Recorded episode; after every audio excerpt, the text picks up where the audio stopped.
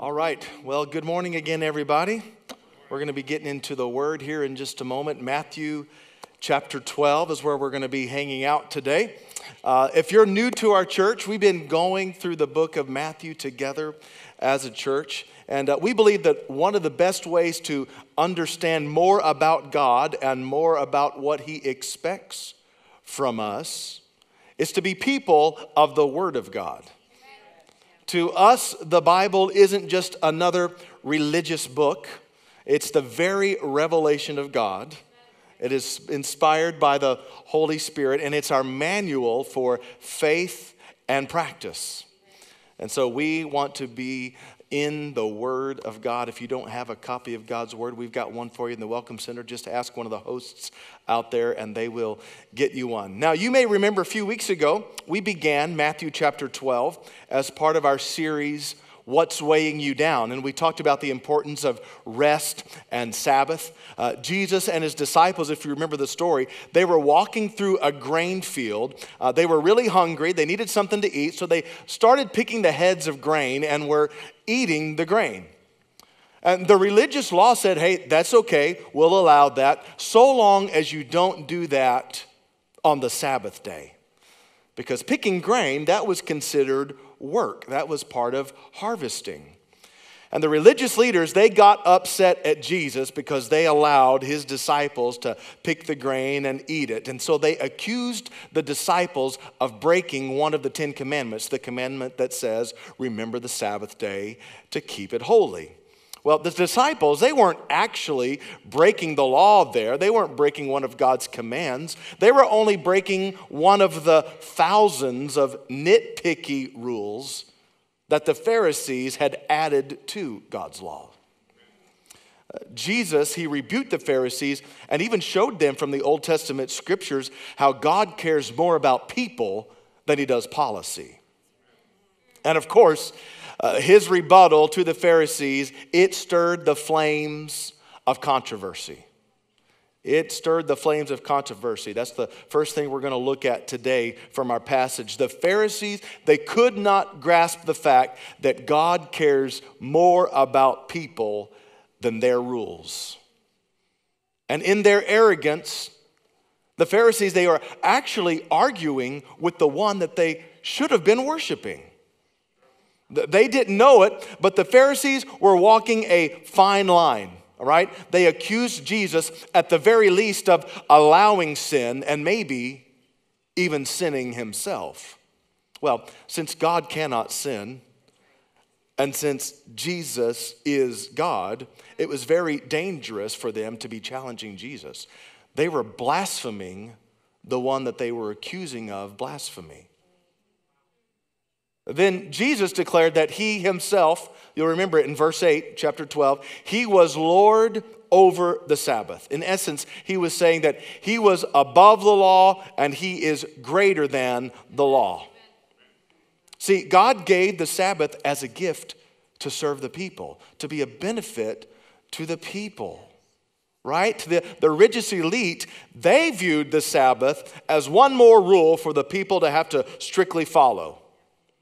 Now, it's true that God gave us guidelines to follow. We find that in His Word. But, but the reason why He gave us those guidelines is because He loves us. He cares for us, He wants to protect us. Now, unfortunately, some people make it all about the rules, strictly adhering to their version of the law.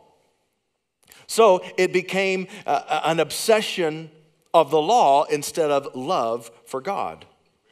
And at the end of the day, God is a God of people, not a God of rules. He gives us rules and guidelines and guardrails because he is motivated by love. In fact, he is love. That's why Jesus said at the end of chapter 11, Come to me, all that are weary and are heavy laden, and I will give you rest. Then he went on and said, Take my yoke upon you. Don't take all that other yoke of trying to keep the thousands and thousands of rules and the checklists and the to dos and the to don'ts and all of that stuff. Just take my yoke upon you. Learn from me. Then he said, My yoke is easy, my burden is light. And so today we're going to pick it up, Matthew chapter 12, verse 9. We're going to pick up where we left off a couple of weeks ago. Have you found Matthew chapter 12 yet? Yes. Good. The first service, they were a little late. Um, told them it was in the New Testament. Go to Malachi, take a left. But verse 9 Jesus went on from there and entered their synagogue. Okay, remember, went on from there talking about how they had passed through the grain fields where the disciples were picking the grain heads and all of that. He went on from there, so we pick up the story where it left off, and he entered their synagogue. Now, let's stop there for a moment. Remember, it is the Sabbath day, and as was his regular custom, Jesus went to the weekly worship service. You could say that Jesus was a church going man, right? even when he had an excuse not to go. Remember, he's just had this confrontation with the Pharisees. And he could have allowed that frustration to get him on edge, to get him frustrated, to get him flustered and all upset. Plus, I mean, he is the Son of God. What's he going to learn from church, right? but he didn't let any of that keep him from getting to the house of the Lord. Man, that is a good reminder for us today. And I, I know I'm preaching to the choir because you're here in the house of the Lord today. But we know that Satan will come up with all sorts of ways to get us distracted and frustrated and keep us from getting to church. Even when you're on your way to church, he'll frustrate. That's what happened to the, Jesus and the disciples, right? They were on their way to church. They were passing through the grain fields when that confrontation took place. Satan will, will do stuff even on your way to church. It probably doesn't happen in your family. But I've had two or three families confess already today. I won't call them out. But one family told me that they drive three separate vehicles to church just to avoid fights on the way to church, right? so, parking team, if we have a problem with a parking lot that Go see Tim Hopkins. Oh, sorry. My bad. My bad. but Jesus, he didn't let any of that deter him at all. Church attendance for him was not optional. And church attendance for us should not be optional. Even if we think, I've got nothing else to learn, what am I going to learn today that's anything new? It doesn't matter. We still need to get to church. Listen, because you need to encourage someone. You need to get to church to serve somebody. You need to get to church to be on your dream team. And because I love the Lord, because I love serving Him, because I love gathering and worshiping with other believers, I'm going to get to church. It's just part of my spiritual life. Not because of rules and regulation, but out of relationship to the Lord Jesus Christ. So, Jesus, he is on his way to the synagogue. Next verse. And a man was there with a withered hand. And they asked him, Is it lawful to heal on the Sabbath? So that they might accuse him. So, Jesus, he arrives with his, with his disciples at the synagogue and he meets a man with a withered, your translation may say, shriveled hand. Now, we don't know if he was born this way, uh, if it was some sort of birth defect, or it happened as a result of an accident or a disease. Uh, but either way, this man's hand is withered and useless.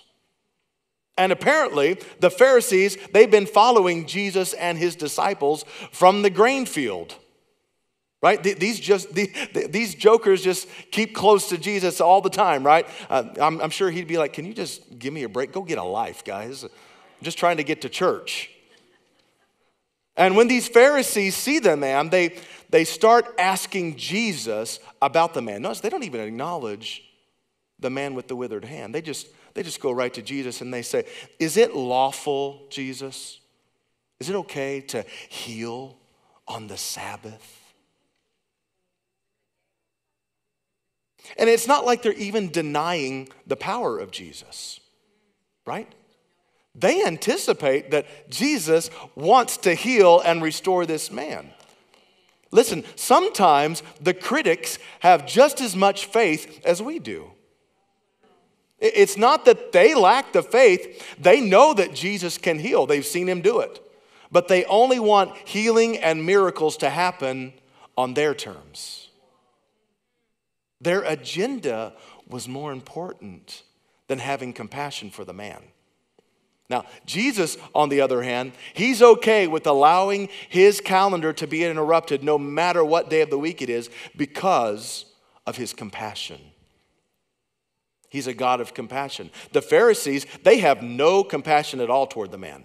They don't care about him, they don't care about his condition. They see him as a pawn in a game. They see him as a case test to see what Jesus is going to do next. So they use this man as bait to try and trap Jesus, so to trap him about another one of their nitpicky Sabbath rules. And I hope, I hope and pray that we never get so caught up in our rituals and our traditions and this is how we do things, and this is what we do, this is what we don't do, that we neglect the needs of the people. We can get so focused on our pet peeves and our policies and our agendas that we don't even see the person right in front of us at church who is hurting and sick and broken. And I'm thankful for this church that doesn't spend a lot of time on sideways energy and pet projects when all around us there are people who need hope and healing and help. Jesus said it like this in John chapter 13 By this, all people will know that you are my disciples. If you have, what's this word here? Love. If you have love for one another. Not that you have memorized 200 or 300 scriptures, not that you wear the right clothes, not that you sing the right songs, not that you say enough Hail Marys or whatever it might be. People will know that we are true followers by our love. Jesus is full of love and compassion toward the hurting man. And can't you just hear the snarky tone as one of the Pharisees asked? So tell us, teacher. Is it okay to do good? Is it okay to, to heal today?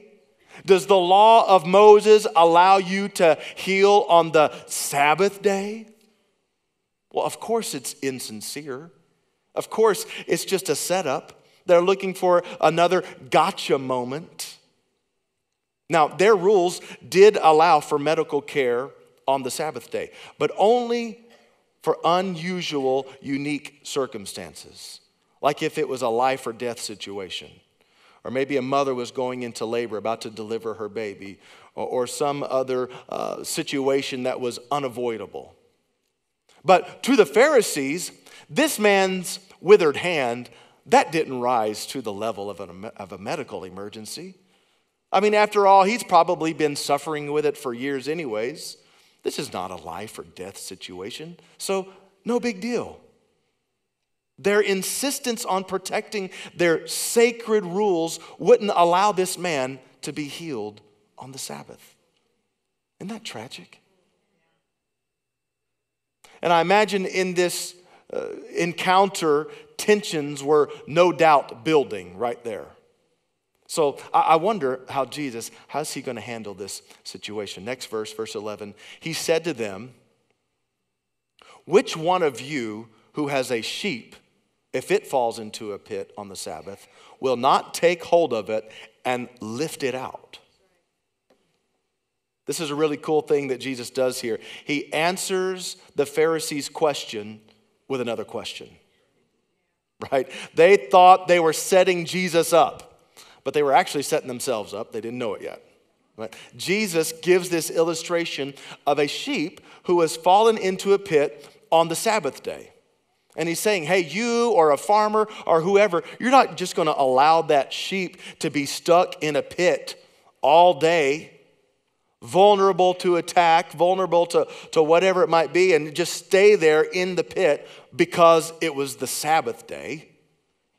This is really cool about Jesus because he was well informed about their man made rules. He knew them very well. He knew that there was a law in place that permitted them to go ahead and rescue that sheep, go ahead and lift that sheep out of the pit, even though it was actually on the Sabbath day and it was considered work technically. So Jesus is like, hey, you would rescue a sheep on the Sabbath. Of how much more value is a man than a sheep? That's what he said in verse 12. If it was acceptable to do good for a sheep on a Sabbath, then certainly it's acceptable to do good for a man on the Sabbath. See, they had much more value. People have more value than sheep. Jesus exposed the fact that they were more concerned about their possessions, their sheep, than they were concerned for a person who was in need. If there's something that you and I can do to help someone out that is in need, we should not be looking for excuses to not help that person. Well, sorry, it's not a convenient time for me. Sorry, it's the Sabbath day. Sorry, I just gave my last dollar away. We shouldn't be looking for excuses not to help people. We should be doing everything we can to figure out a way that we can help that person. I pray that that's the nature of this church, that we are looking for opportunities to bless people, that we are a generous church, that we are a generous people, eager to help, eager to serve, eager to be a positive witness for Jesus Christ in our community. Jesus was like, come on, guys. Pharisees, this is basic human decency. We shouldn't even be having this conversation right now. If you can help a sheep, then you can help a man. Now, Mark's account of this event includes the detail that when Jesus said that, the Pharisees remained silent. They had no answer, they had no response to Jesus in that moment. It's because they didn't realize who they were dealing with. Jesus actually knew their own law better than they knew the law. And they knew that Jesus got him. Got him, right? Their own law allowed for people to do good on the Sabbath. So then Jesus went on and he answered their question. So it is lawful. It is okay to do good on the Sabbath. Yes, the law of Moses indeed allows you to help someone out even on the Sabbath day.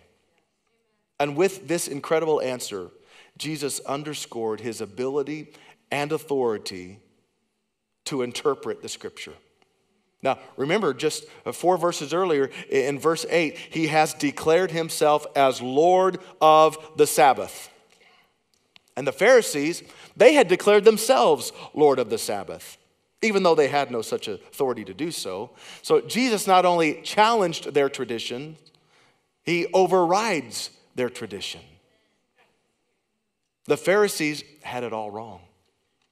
They claimed to love God and know God. They claimed to love His Word and love the law. They even added extra laws and rules to show how devoted they were to the Lord.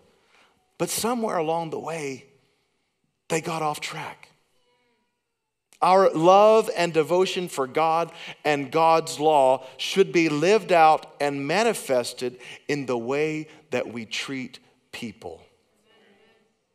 In other words, the vertical should affect the horizontal.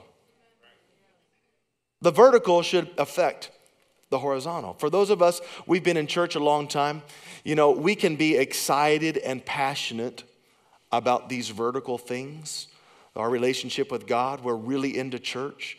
We like coming anytime the doors are open. We like our life groups and our Bible studies and fellowship and doctrine and theology and, and personal convictions. And by the way, all those things are really, really good. But we must be careful to not be so focused on the vertical that we forget about the horizontal, our love and our concern for other people. Loving and serving the Lord is demonstrated in loving and serving people.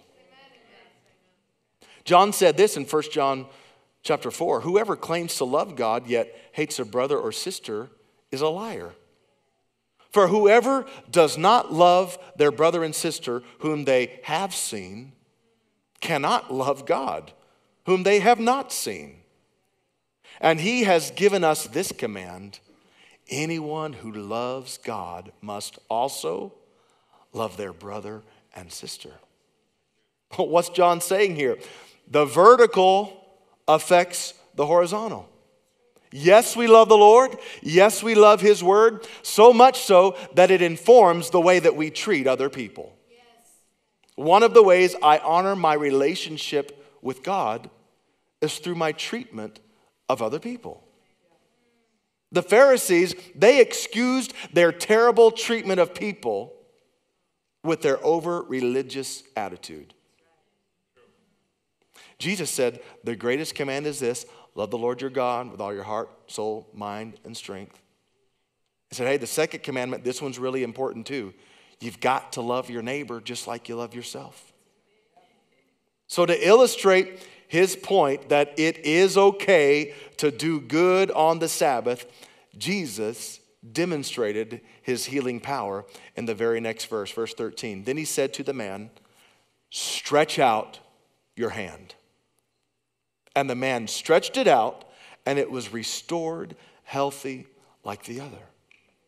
I love his response here. Jesus, he just stays above the fray. He just stays above the, the games and the shenanigans of the Pharisees. And after pronouncing that the, that the law allows to do good on the Sabbath, he does just that. He does something good on the Sabbath. We've seen the controversy, we've seen the compassion, now we see the command. Jesus told the man, Stretch out your hand. He commanded him, Stretch out your hand. Now, you have to know, as tensions are building in that encounter, that everyone is watching. If this would have happened in today's time, I'm sure that the camera phones would have been out. Someone would have been live streaming it to the internet, right? Uh, when I think about this man, I imagine that he's probably self conscious about it. Maybe he hides it in his pocket or hides it in his coat somewhere, try to keep it inconspicuous, and walked in a way to, to try to hide his uh, infirmity.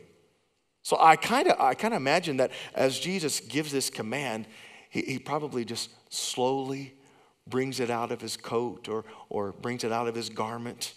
And as he brings it forth and stretches it out, as he obeys the command of the Lord there, he looks down and his hand has gone from withered and shriveled to made completely healed and whole. A perfect match to his other hand. He now has two perfectly working hands. He can now work with full productivity again.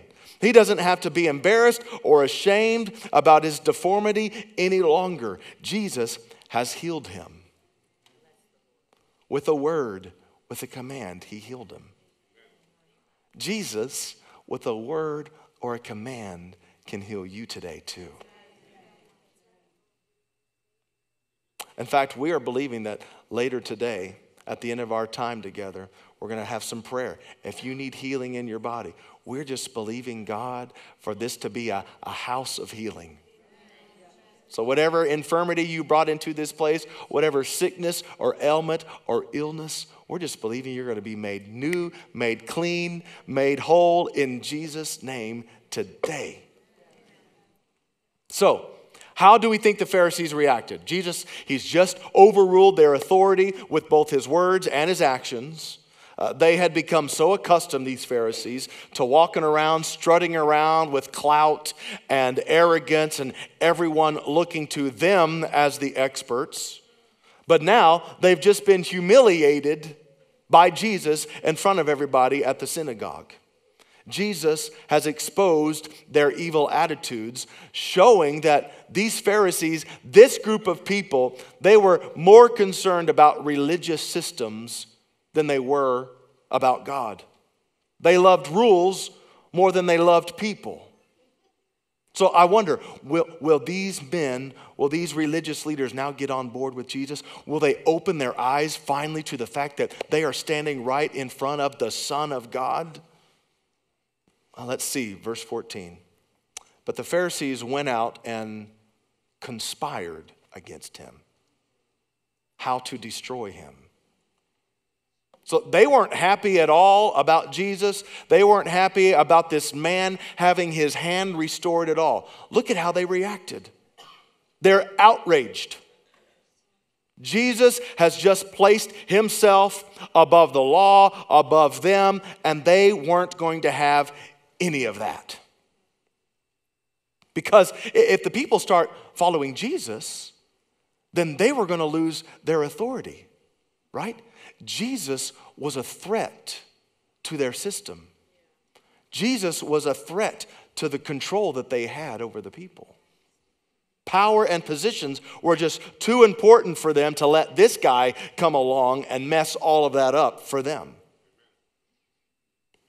And so, this encounter that we just read about, this would end up being a turning point in the relationship between Jesus and these Pharisees.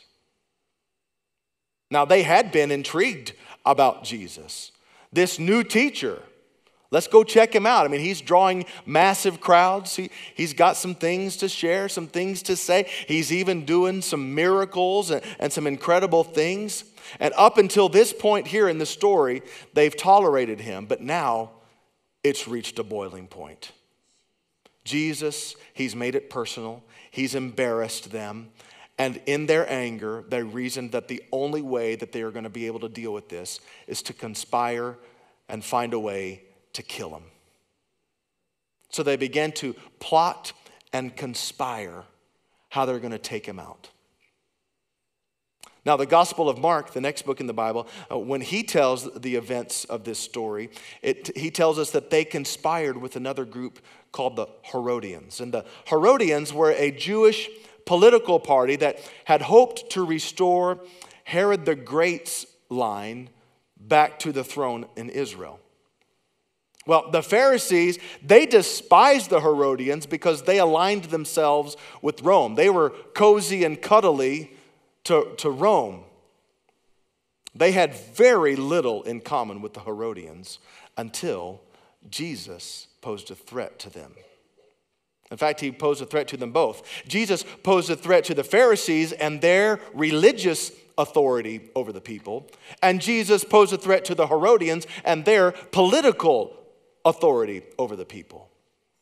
You know, all this talk of from Jesus about how the kingdom of heaven is at hand, it caused the Herodians to think that, well, maybe Jesus is planning a coup. Maybe Jesus is planning to overthrow the ruler and, and set himself up as the ruler.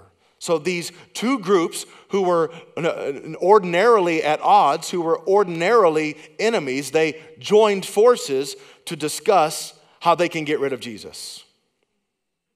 And this would be a point of no return for Jesus. He walked through a door he knew he wouldn't be able to come back through. He, he crossed a line that he would not be able to uncross. And listen, there may come a time in our lives when we walk through a door we won't be able to come back through. For many of us today, our beliefs and our convictions that are rooted in God's word no longer aligns with today's ruling class. God's truth flies in the face of today's Pharisees and Herodians. They think they have the final say on what is acceptable and what is not. The Pharisees, they, they tolerated Jesus, at least for a while. But there came a point, and I believe this was the point, where it turned to hate and disdain for Jesus. And some of you here today, you've already had to face hate and disdain in certain arenas of your life. Godly values of sexuality and virtue and morality and life, it's no longer being tolerated today. There's a movement to cancel and punish those who would dare stand for righteousness. And the bolder we are in keeping in step with God and His Word, the bolder we are there, the bigger target we're going to become. Here's why because the powers of darkness, when confronted with the light, it threatens control. It threatens their control. That's what happened to the Pharisees. The light of Jesus, the light of truth, is shining on them, right? And it is exposing them and it's threatening their way of life. That's what's happening today. The powers of darkness are threatened by the light of truth in God's word. And since they can't live the way they want to live, if there is indeed a higher power, if there is indeed absolute truth in God's word, toleration now has turned to cancellation.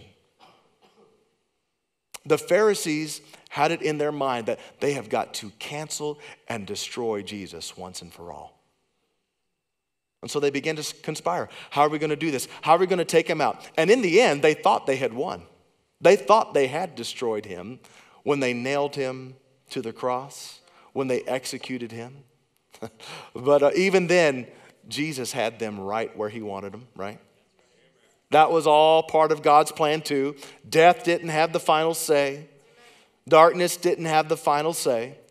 Jesus, the light of the world, Jesus, the, the light of the world and the light of the word, he has the final say. In the end, darkness does not win, Jesus wins. Yes, we will have troubles. Yes, we'll have hard times. Yes, we'll have haters. We may face persecution. But Jesus said, Take heart. I've overcome the world, I've overcome it all. In the end, we are overcomers because He overcame. Paul said this in 2 Corinthians chapter 4 For our light and momentary troubles. It's just light, it just lasts for a moment. Our light and momentary troubles are achieving for us an eternal glory that far outweighs them all. He's saying, whatever trouble or trial or persecution or hardship we face here, it's extremely light in comparison to the eternal weight of glory the billions and trillions of years. The eternal life with Jesus can't even compare to the little bit of temporary darkness that we face here on the earth. There's a point of no return in our commitment to Jesus. But don't let that scare you. Don't let that frighten you. Don't go back to the old way. Don't go back to bowing the knee to culture. Don't go back to life before Jesus because following him is the best decision we can ever make. Amen, everybody? Amen. Yeah, let's give him praise today. No turning back. We're all in for Jesus. I'm going to ask you right there in your seat, bow your heads, close your eyes. I want to give you an opportunity to respond. If you need to move, move quickly now. Otherwise, we need it still in the house. The Holy Spirit has some business He wants to take care of today. There's some people who are going to come to Jesus here in just a moment. So I wonder if you find yourself here in the place today and you haven't yet made a commitment to follow Jesus. Maybe after this word, you are ready to do that today. One of the things that we learned from this story that we just read was the compassion of Jesus. Did you notice how Jesus, he was moved for, in compassion for this man? So much so that he was willing to go through a confrontation with these Pharisees to bring hope and healing and restoration to this man. Did you know that Jesus is moved by compassion for you too? So much so that he was willing to lay down his life, willing to be executed, so that you could have your sins forgiven. Jesus met that man right where he was at. Met him right there in the middle of his pain.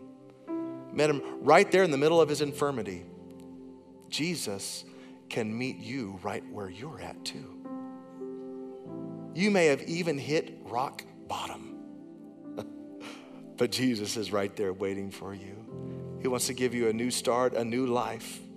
He wants to heal your heart and give you a brand new start. Is it going to be a carefree life? No. Will it come with a cost? Probably yes. But it's well worth it because a life with Jesus is an abundant life and a life that will last for all eternity. So if you want to make him the Lord of your life, we're going to lead you in a prayer. Romans 10 9 says, If you confess with your mouth that Jesus is Lord and you believe in your heart that God raised him from the dead, you will be saved. So we're going to pray this prayer right now. It's going to initiate your relationship with Jesus, inviting him to be the Lord of your life. So let's do this. Everybody out loud, repeat after me. Say, Lord Jesus, I need a Savior. I need rescue. Please forgive me of my sin.